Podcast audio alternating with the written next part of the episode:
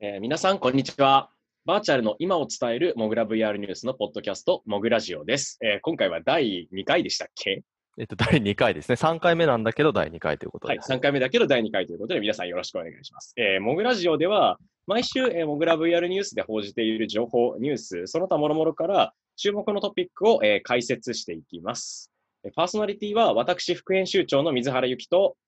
編集長の寸久保でお送りします。はい、皆さんよろしくお願いしよます。ろしくお願いします。それでは早速本編入っていきましょう。えー今週の1本目はこちら。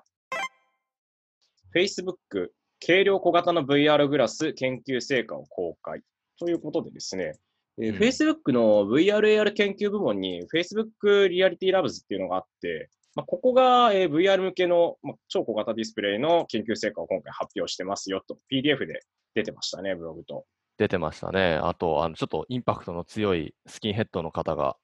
被ってる。なんか、あれですね VR ヘッドセットってやたらとスキンヘッドの人に被せたがる メガネもグラス系とかもそうですけど。まあ、多いですね。スキンヘッドだと、ヒゲ今回は違いましたけどね。ヒゲの人がかける傾向もあったりします、顔の上の装飾上のバランス、まあ置いとくとして、えっと、これ結構ややこしいやつで、まあ、タイトルは Holographic Optics for Thin and Lightweight、えー、Virtual Reality 薄型かつ軽量 VR のためのホログラフィック光学系。なんかややこしいっていうか、下噛みそうですね、これ は。非常にその、モグラ VR ニュースの上に載っけてる写真とか見てもらうとわかるんですけど、すごく小さいんですよね。その、特にディスプレイ周りのところが。うん。これはあくまであの掲載されている写真はそのレポートから引用させていただいたプロトタイプのもので、まあ、本当にメガネサイズのデバイス作成に成功しましたよっていう話をしていますね。まあ、これ一つの、まあ、トレンドというか、まあ、あの、Facebook、Oculus は、まあ、もうずっとヘッドセットの小型軽量化はもうマストであると。えーなので、研究開発の、もう、まず最初に話してたようなあの部分なんで、まあ、あの彼らとしては当然だとは思うんですけど、まあ、今年だと、あれですね、あの1月の CS の時に、パナソニックさんがはいはい。小型軽量のね、デバイス出してたりだとか、あと、まあ、ピコも、中国のピコとかが、えー小型軽量ので出してたりとか、まあ、やっぱあの、お弁当箱みたいなゴーグルつけるのは、まあ、ないでしょうと。いうことで、まあ、やっぱ一般に普及させるには、まあ、小型軽量マストだよね。っていうことで、えーまあ、いろんな会社が取り組んでいるっていうのが出てきたわけですけど、だから Facebook がここまでメガネ型のものを出したのは今回が初めてっていうことで、インパクトがありましたね。はい。かなりまあ小さい Facebook の、まあ、デバイスというか、まあ、今まで出てきたのもかなり、毎回毎回 Facebook の VR ヘッドセットってコンセプト段階で結構驚くようなやつは多かったんですけど、今回のもかなりかなりって感じですね。そうですね、もともと公開されてたのは多分ハーフドームっていう、あの要ははいはいクエストをちっちゃくしてったみたいな感じの、えーデバイスが出てたんですけど、まあ、ちょっとそことは全く違う、まあ、これまだまだその基礎研究段階だとは思うんですけれども、まあ、この概念検証モデルっていう、要は製品にはまだ全然届かないようなもの。確か、えっと、映像の方には、え映像も確か同時に公開されてるんですけど、えーっと、確か緑色ですよね。色が単色なので、まだフルカラーにもなっていないようなあのものなんだけれども、まあ、ただ、えーここまで薄型、軽量、小型のものができたっていうことで発表したということになります。これ多分、あの、上からの写真とか見る限りは、あのパナソニックのやつとかピコのやつよりも全然薄いんで、そうですね。うん、かなり薄めに作られてますね。ちょっとこれ実際使うってなった時に、そのメガネの鼻の部分にかかるツルの重さが気になるな、みたいなのありそうだけど、まあ、これあくまでテストモデルですというか、プロトタイプなんで、ここからもう何年かかけてゴリゴリに磨いていくんでしょうね。うん、まあなんで、こういうものがまあ出てきたよと、しかも、あのまあ、ディスプレイはもちろん単色なんだけれども、う動いているというのは、あの非常にその VR のヘッドセットが、まあ、未来どうなっていくのかっていうのをこう示す上では非常に分かりやすい、あの発表として出てきたのかなと思いますね。そうですね。一番大きいところ、VR のまあ一番メジャーなプレイヤーが出してきたっていうところで、これは将来像、まあ、こう1年とかじゃないわけですけど、を考える上で、かなり参考になるというか、ここからちょっと考えてみるっていうのは面白いと思いますね。まあ、僕もよくあの講演とかで、その VR ってこのままじゃないんですよっていうのを、まあ、そのクエストとか見せながらいつも言ってるんですけど、うんそのようやく最近になって、こういったあのメーカーだったりからこういうモデルが出てきたんで、まあ、実際にここまでできてるんですよねっていう、あのある程度こうか角度の高い話というか、聞いて納得できるような話が、まあ、できるようになってきたなと思ってます。余談なんですけど、これのあの元 PDF 見てると、なんかやたらマトリックスっぽく見えるんですよね。まあこれあの、多分元のあの記事辿っていただけるとわかるんですけど、PDF にまあいろんな画像がついてるわけですよ。敵英語のテキストと一緒に。こう、なんていうか、スキンヘッドで、こう、この黒いグラス型のデバイスつけて、映像が緑の単色ってめっちゃマトリックスっぽくないですか？まあ、意識しているのかもしれないですね。はい。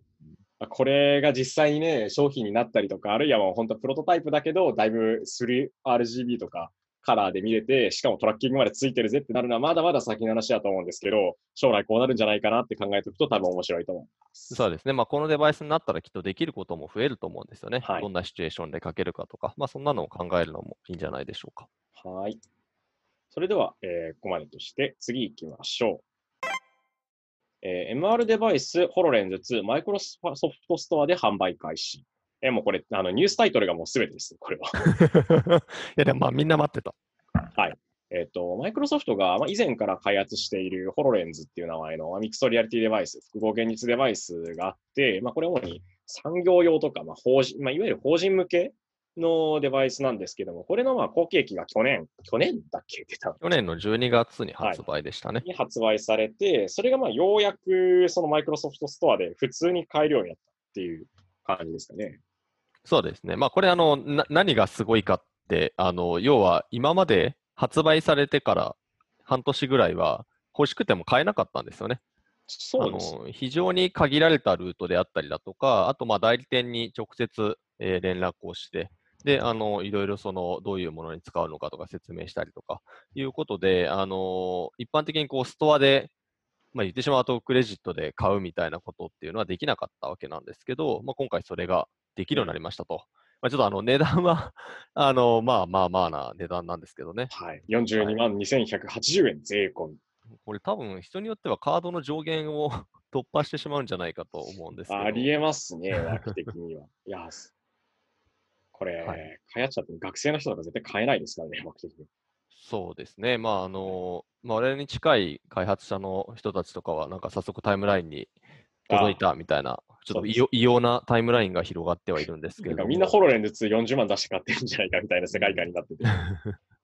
まあでもやっぱ、あの、ホロレンズ1から2への進化がすごく大きいんですよね。うんえー視野角の広がりだったりとか、まあ、あと付け心地みたいなところとかもすごく大きいので、まあ、そういう意味では、あの、やりたいけどできなかった人ってすごくたくさんいたんで、まあ、そういった人たちのもとに、まあ、少しでも買った人たち経由、もしくはまあ実際に買うことで、ホロレンズ2がこう届けられるようになるっていうのは、あの、一個ターニングポイントになるのかなと思います。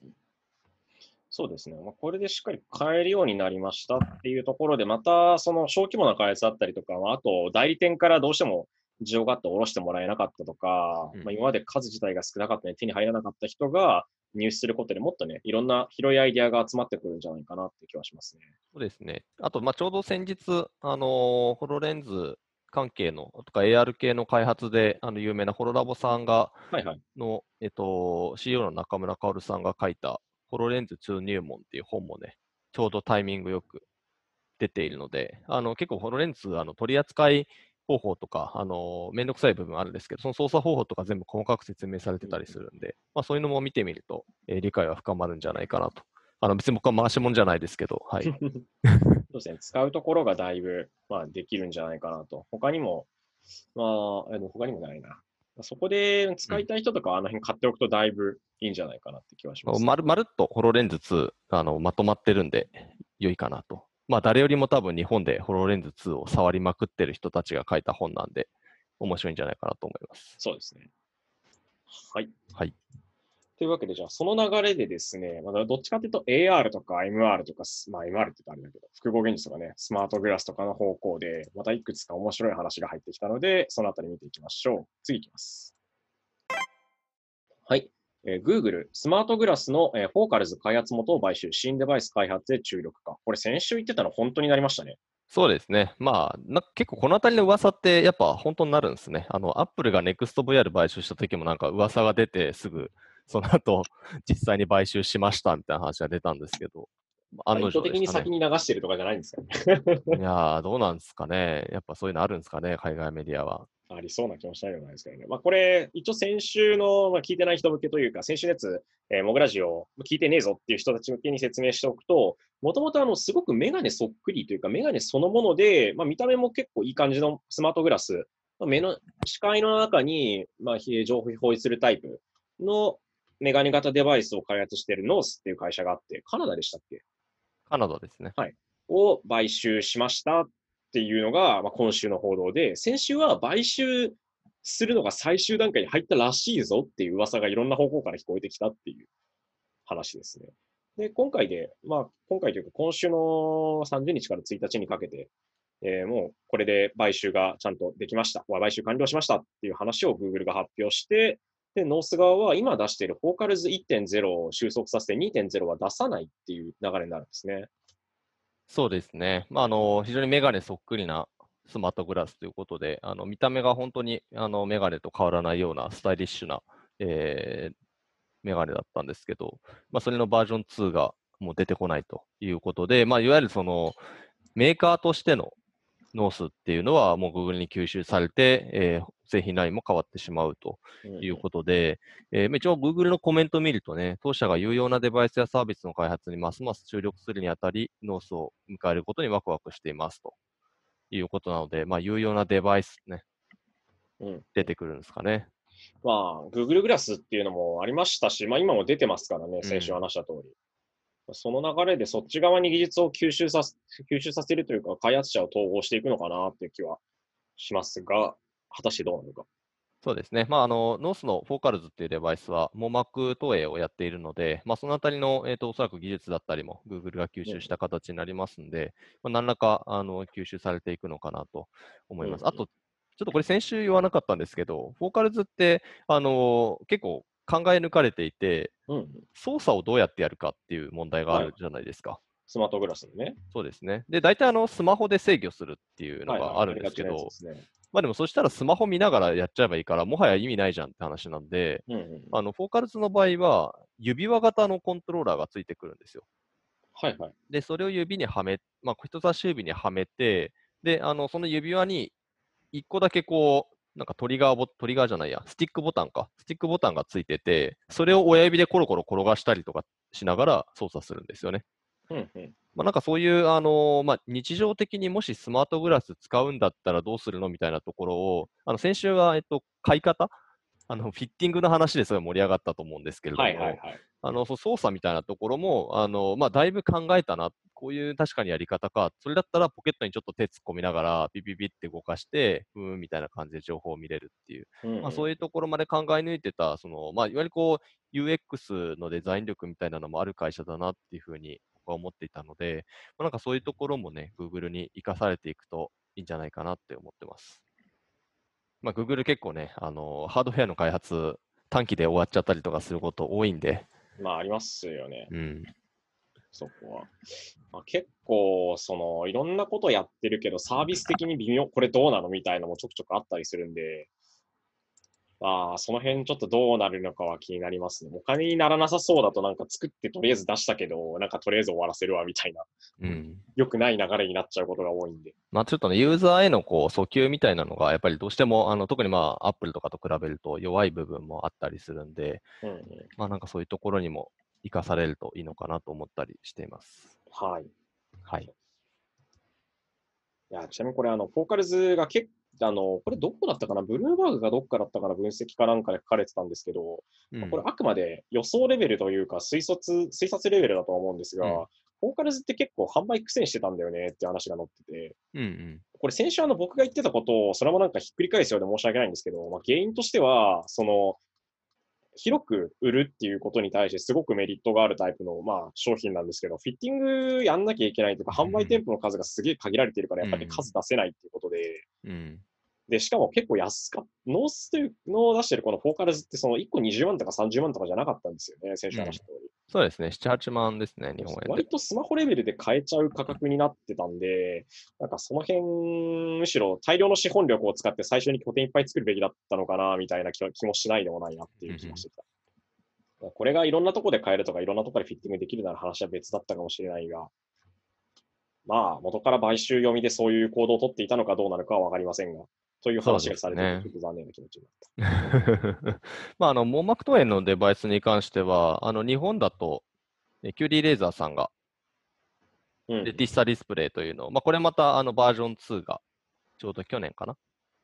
出たと思うんですけど、まあ、そちらも、あの、結構だんだんメガネタイプに近づいてたりとか、あと、同じ今年の CS だと、あの、ボッシュですね。あの、だ結構車のパーツとかで、あの、知られてるかとは思うんですけど、あの、スマートグラス用の OEM パーツみたいなのを彼らは出していて、それもやっぱモマルク投影システムだったりするんですよね。であの非常にあのフォーカルズと似たような見え方するデバイスだったりもしたんで、まあ、もしかしたらなんかそういうあの動きみたいなのをもしかしたら買収に影響を与えてたのかなと思ったりします。はい。はい。という感じでございます。まあ、これ、Google がまたね、AR 系のやつより進めていくのかなという感じでございます。はい。では、次行きましょう。えー、ナイアンティック、これポケモン GO の会社ですね。えーね英国の劇団と提携。目指すは AR を活用して実生活で体験できる何か。いや、これね、僕が一番今週ワクワクしたニュースですね。はい。はい。これなんかタイトルだけ見ると、なんか、ああ、劇団か、みたいな。AR 使った劇でも作るのかな、みたいな感じで思う、思うんじゃないかと思うんですけど、うんあのーまあ、ここ、劇団の名前があのパンチドランクっていう、えーはい劇団なんですが、ここ多分あの知る人ぞ知知る人ぞ知るというか、日本だと多分そんな知られてないんですけれども、あのスリープノーモアっていうあの舞台作品を、えー作っているというか、出し上映している、えー劇団なんですよね。うんうん。でもここの、品なんですか、うんあのーホテルを舞台にして、あの現実のホテルをそのまはいはいま使って、で、えーまあ、まさにイマーシブな劇の体験っていうのをえ提供している。ニューヨークとか、えーでやってるものになりますね。で、あの、今までにないタイプの、まあ、演劇っていうことなんで、あの、非常にいろんな受賞をしてたりだとか、あと、まあ、評判も非常に良くてですね、えーそんなところが、まあ、AR をやっている会社とがっちり組んだっていう。今ちょっこれ多と分、あの、水原くんすごい好きな話しながら今ちょっと調べたりしてるんですけど、うんリアル脱出ゲーム的なやつなんですね。平たく言そうですね。その中で演劇が演じられているところに自分たち自身が行くっていう、なんか入る入った時に、その見えざるものの仮面、うんマスコバ安心かな、安心かないかかな、多分発音としては、みたいなのを、その、をつけたりして、自分が今ここにいないけど、その演劇のぜ世界にいるっていうか、なんて言ったらいいのかな。そのゲームでいろんな、同時にいろんなことが起きていて、それぞれの視点や場所を、まあ、自分の目で見に移動できるっていうか、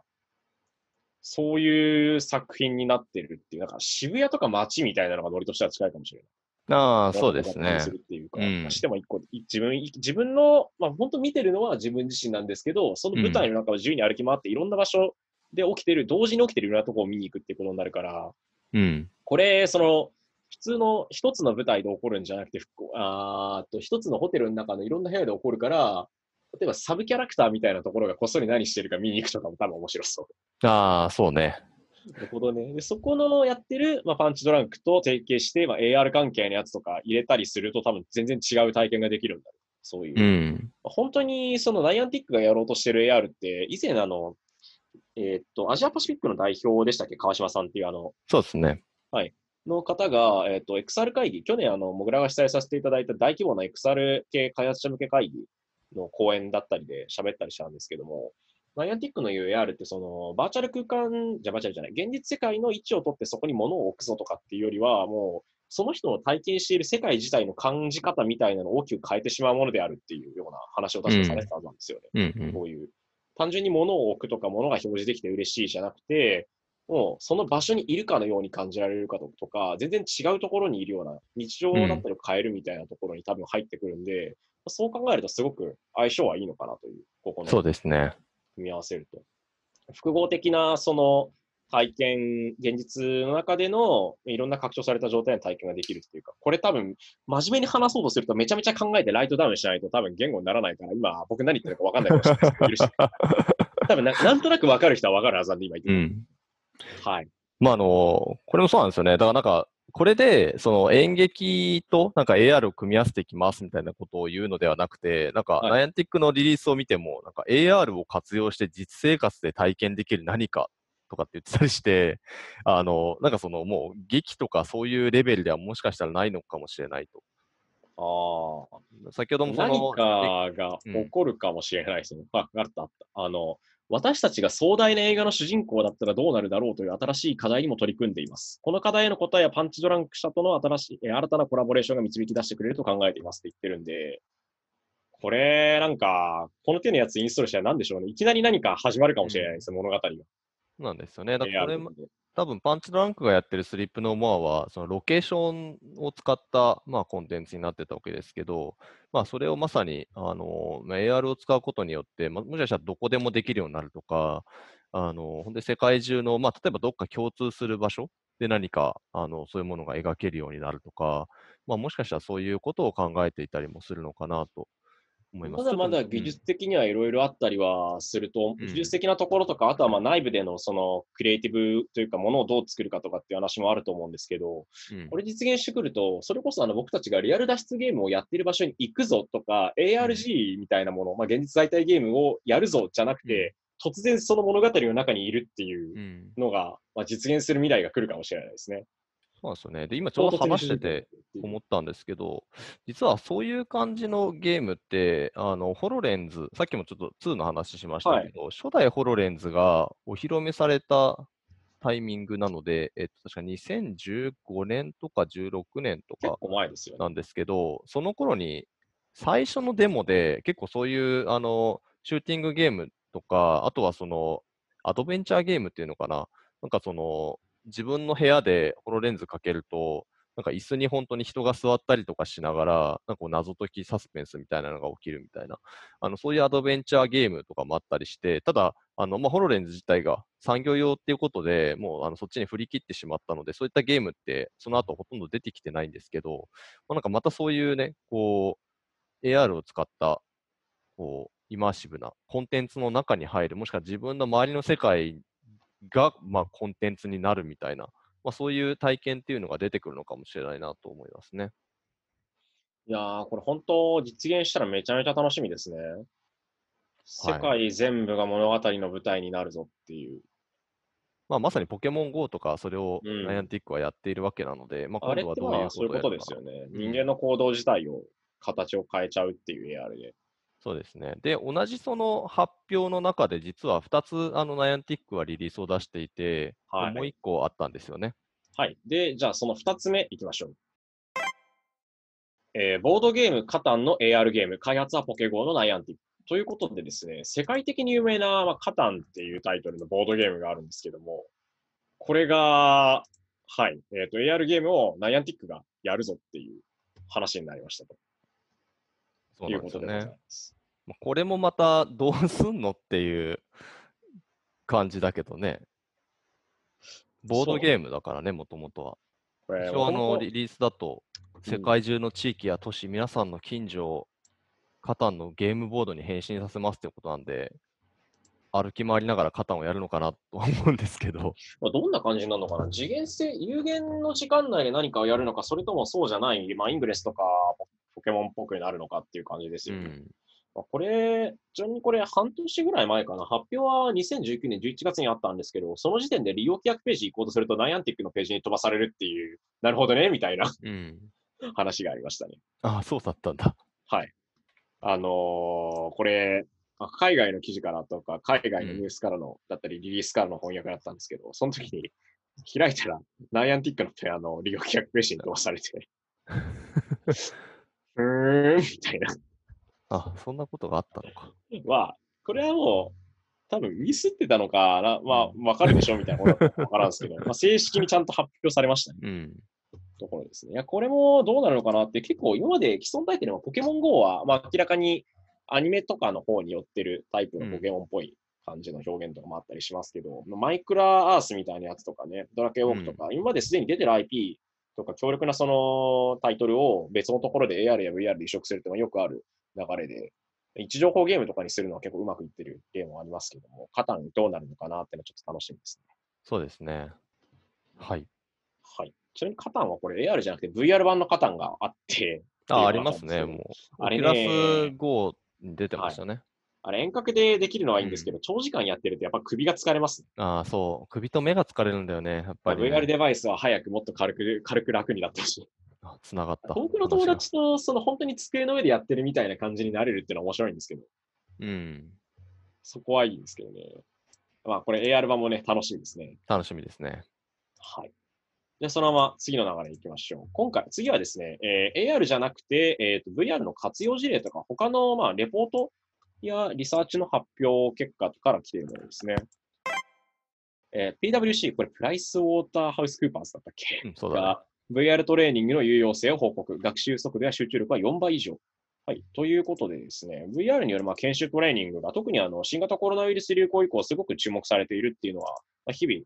VR 関係の人たちは感じることだと思いますし、なおさらなんかメディアの我々の方はすごくいろんなところで報道されてる、いろんな人が聞かれたりするんですリリースが多いですね。はい。その中の、えっ、と、まあ、会計事務所として知られているところですね、コンサルトが。PWC が、まあ、VR トレーニング、これ技術習得、いわゆるあの技術支援で、例えばあの職人さんの手の手技みたいなのを見るとか、あるいは機械の動かし方を勉強するみたいなやつだけではなくて、リーダーシップだったりっていうソフトスキルの習得にも有効なんじゃないかっていう話を報告していると。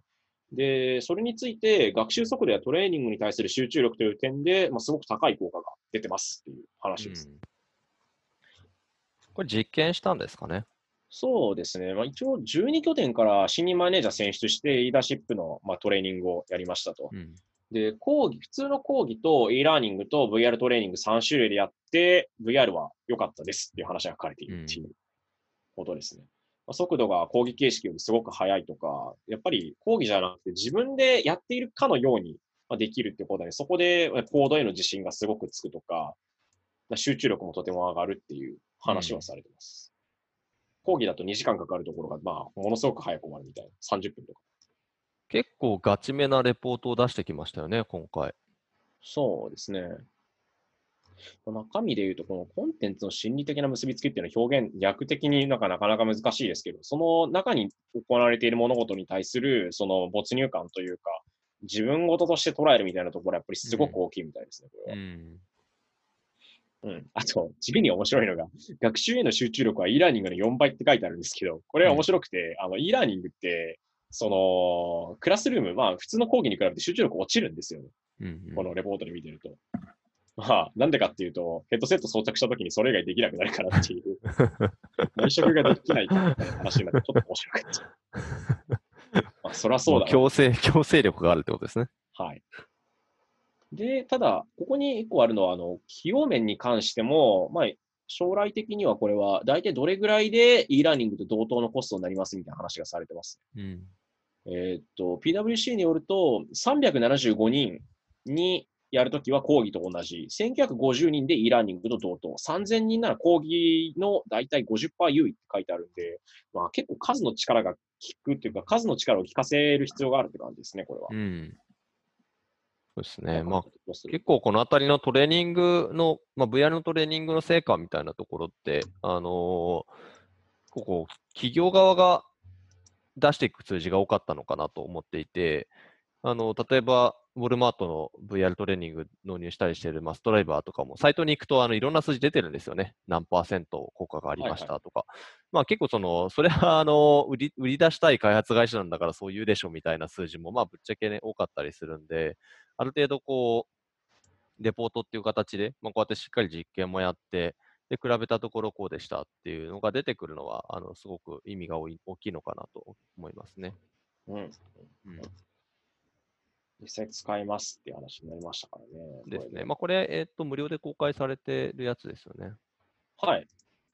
確かフリーで公開されてると思いますけど。ああ、全部公開されてますね。まあ、あの、全部英語にはなるんですけれども、あの、まあ、VR のトレーニングって本当に意味あんのとか、あの、まあ、導入検討してる、まあ、会社さんもそうですし、あとは、あの、まあ、売り込みたいと思っている会社さんにとっても、あの、こういった根拠っていうのはすごく、えー大きなものがあるかなと思うので、まあ、チェックしてみるといいんじゃないかなと思います。で、PWC って、あの、結構定期的にこの XR 分野のレポートを出していて、去年の秋かな、えーまあ、別のあの、Seeing is Believing っていうレポートを出していて、そちらは、この XR ですね、VR と AR の業界のまあ、成長予測みたいなのを出したデータになってます。あの結構 IDC のデータとか、あのいろいろとその今後、XR どれぐらい伸びるのっていうので、えー、探してらっしゃる人たちもいると思うんですけれども、この PWC の Seeing is Believing ってやつも結構面白いので、あのもしよろしければこちらもチェックしてみると面白いかなと思います。はい、結構いろんなところからリサーチ出てますからね。うん、そうですね。はい。で、次行きましょう。はい。えっ、ー、と、こちらはまた国内企業の話ですね。えー、KDDI とレッドブルジャパンが提携、XR で新たなスポーツ観戦をということで、えー、皆さんご存知、au by KDDI の KDDI ですね。と、レッドブルって、まあ、これも皆さんご存知だと思うんですけど、例のエナジードリンクの会社。エナジードリンクの会社って言い方おかしいかもしれないですけど、どっちかというとスポーツ全般とか結構エクストリームスポーツ関連のやつとかいろいろやったりするので、なんか、こう、エナドリだけやたら知られてるけど、実はエナドリの会社ではないというか、エナドリだけの会社じゃないんですよ。妙な言い方になりますけど。はい。が、はい、えっ、ー、と、スポーツとかエンタメ、スポーツエンタメに関するところですね。で、えー、新しいパートナーシップを締結しましたと。まあ、au とかソフトバンクとか KDDI なんかの、あ au と KDDI かぶったわ。すみません。えっとまあ、いろんな会社、特に通信事業者の人たちが 5G とか、まあ、いろいろ進めてるんですけど、そのあたりと XR を組み合わせてたりしたスポーツ選手の映像コンテンツなどを、えー、提供したり、それを目指していったいったりしますという話でございます。そうですね。結構 KDDI はいろんなスポーツにと提携してますよね。確か去年はサッカーの名古屋グランパスとか、あとは野球だと横浜ベイスターズとか、あの結構いろんなスポーツとこう提携しながら XR での観戦、まあ、要は VR での遠距離遠隔地からの観戦体験とか、あとは、えー、現地で AR とか MR 使って、えー、どんなふうにその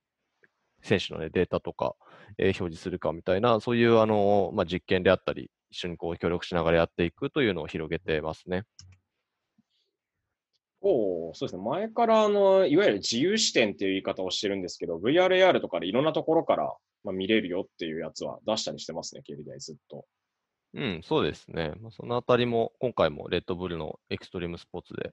使っていくっていう話は出てますね。うんうんこの辺結構国内のその会社って、まあ、特に KDDI とか顕著ですけど、いろんな形でスポーツ系の方の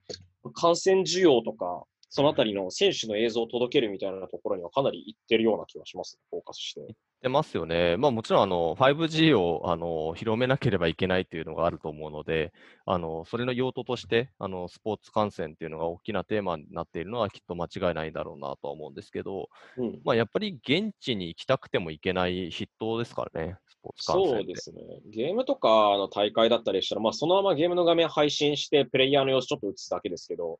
うん、現地のその盛り上がりみたいなものをもっとダイレクトに感じたいとか、現地で選手見たいってなると、まあ、スポーツとかはその要素多分強いと思いますし。まあ、e スポーツもそういう意味では、あの、なんか最近結構海外だと、なんか会場に人集めてめっちゃ盛り上げてんじゃん。うんうん、ああいうところって、まあ、もしかしたら、まあ、それはそれで、あのー、まあ、VR で遠くから見れるようにするとかっていうのもあるのかなと思ったりね。うん、そうだ結構このスポーツ観戦のところって、あのー、いろんな取り組みやってるなと思っていて、うん、どれがハマるのかを、まあ、今きっとサービス作る側がいろいろ悩みながらやってるんじゃないかっていうふうに思いますね。そうですね。まだ、うん、その au とか、まあ、あとドコモとかもそうなんですけど、まだ探り探りでやっているけど、着実に積み重ねてるみたいな表現になるのかな。うん、やっぱ VR とかも、2010、これも5、6年にだいぶその VR ライブストリーミングって、あの結構いろんなところが実験をしていたんですけど、やっぱ当時の VR ライブストリーミングって、まあ、そもそもヘッドセットも解像度がそんな高くないし、カメラもそこまで性能が良くないし、で、通信回線もなかなか際どいということで、まあ、結局映像を見てもなんか、なんだかよくわかんないみたいな 全然テレビで見た方が綺麗じゃんとか、ドアップでちゃんと見れるじゃんみたいな風になってしまうところが、まあ、課題だったっていうのは、もうその当時にある程度みんな分かったことなんで、これが、まあ、5G でどう変わるかとか、あとまヘッドセットもね、どんどん新しくなってきているので、まあ、それでどう変わるのかとかっていうのをきっと、まあ、これから見出していくのかなって思ってますね。うんうんうん、そうですね。そっち側の方、うん、なんか、他に、そうですね、スポーツ系とかはやっぱトリっていうのはあるんですけど、他なんかもっと強いのというか、ゴリゴリっていうのってあったりします？分野？分野。まあ、ちょっとこのコロナの関係でね、いろいろ変わっちゃったところはあるんですけど、そうですまあでもやっぱスポーツと、やっぱ音楽ライブは、やっぱ2大 5G コンテンツとして、キャリアの各社が、あの、XR の応用みたいなところを取り組んでましたね。なるほどね、という感じがしますね。結構これ、あの、各社ごとに取り組みの仕方が違ったり、うんなんだろうな、取り組みのその、経路が違うんですよ。たまあ、あの、KDDI は比較的、あの、パートナーシップを組んで、で、あの、そこから、あの、いろんな実験やっていきますっていう、まあ、こう、旗を掲げていってる感じなんですけど、まあ、うん例えば、あの、ソフトバンクとかは、えーっと、多分もう、配信してるんじゃないかな、確か。あのこれも先月ぐらいにリリースが出てたんですけど、ソフトバンクってあのスマホ向けに VR スクエアっていうアプリを、VR のアプリを出しているので、まあ、そちらで、えー野球の試合ですね、ホはいークスの試合だったりを見れるような、年間ずっと見れるような、そういうあのサービスを始めたりね、してたりしますね。うんやってますね。うーん、この手のやつな、まあ、結構嬉しい人はいるんでしょうけど、まず最初に周知するところからスタートって感じですね、本当に。まあそうですね。まあ、あとスマホのゴーグルで見るのがメインになってしまうので、まあ、これうん。がそのヘッドセットの普及とか、クオリティの高いヘッドセットの普及とこう相まって一緒にこう広がっていったりするとよりいいのかなとか、あとは、まあ、AR に至ってはまだ、ね、デバイスがそんなに市販されてなかったりもするので、うんうん、まあ KDDI だとおそらく NDR ライトをね、使っていくっていうのが一個あると思うので。まあ、あの展開、ハードウェアの展開と、まあ、どういうふうにこう一緒に並行してやっていくかなのかなとうんうん、いうところですね。各社覚悟を決めてテレビ CM と新聞広告を。まあでも、ね、4年、5年、?2016 年はオ結構、ね。キュラス GO とうんか、オキュラスクエストって言われてみると日本で CM やってないんだよなみたいなことを思い出してます、ね。ああ、そうですね。だからやっぱ2016年のあの、ね、ソニーさんのプレイステーション VR の CM はすごかったじゃないですか。うんうんうん。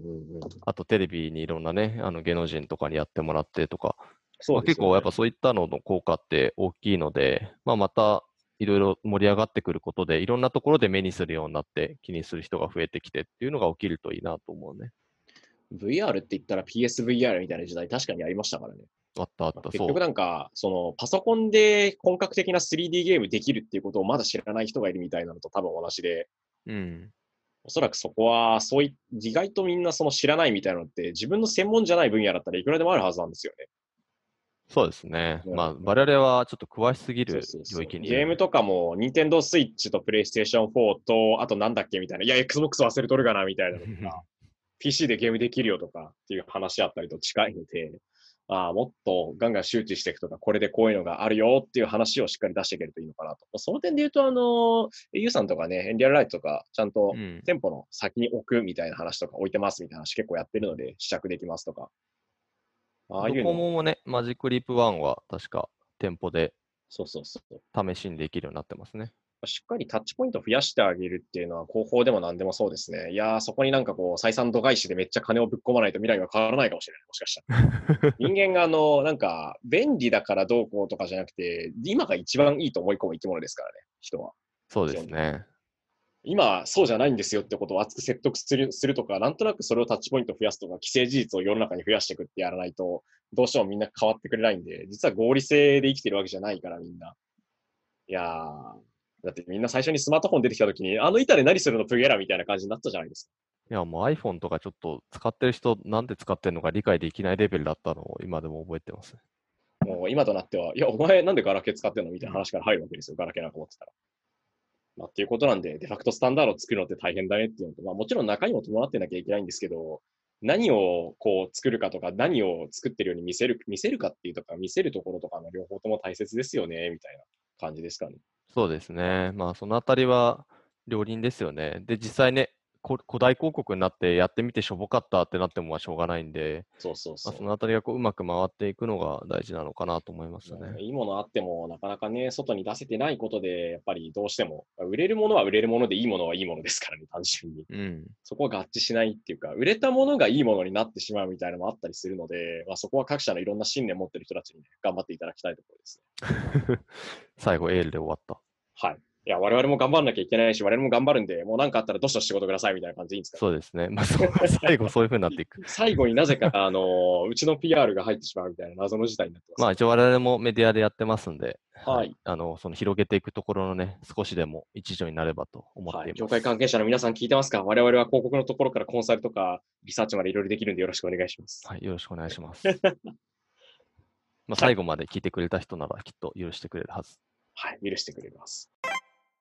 というわけでですね、はい、えっ、と、2020年6月の第5週と7月第1週にかかっているモグラ VR ニュースのですね、今週の解説とか紹介。まあ、はいということで、えーモグラジオ第2回、えー第2回ですはい2回です二はい毎回これ言うんですかね、僕。いや、もうそろそろ次から、次からはもう何も考えなくなるはず。もう何も考えずに第3回。うん、第3と言えるはず。はい、次第3、第4と入っていきましょう。まあ、というわけで、はい第2回モグラジオ、えー本日はここまでとなります。えー視聴者の、視聴者の皆さん、視聴者？視聴者入ってます？これ、まあまあリスナーの皆さんかリスナーの皆さんですね。はいはいリスナーの皆さん、お付き合いいただきありがとうございましありがとうございましたた。。またねまた来週。はい、また来週。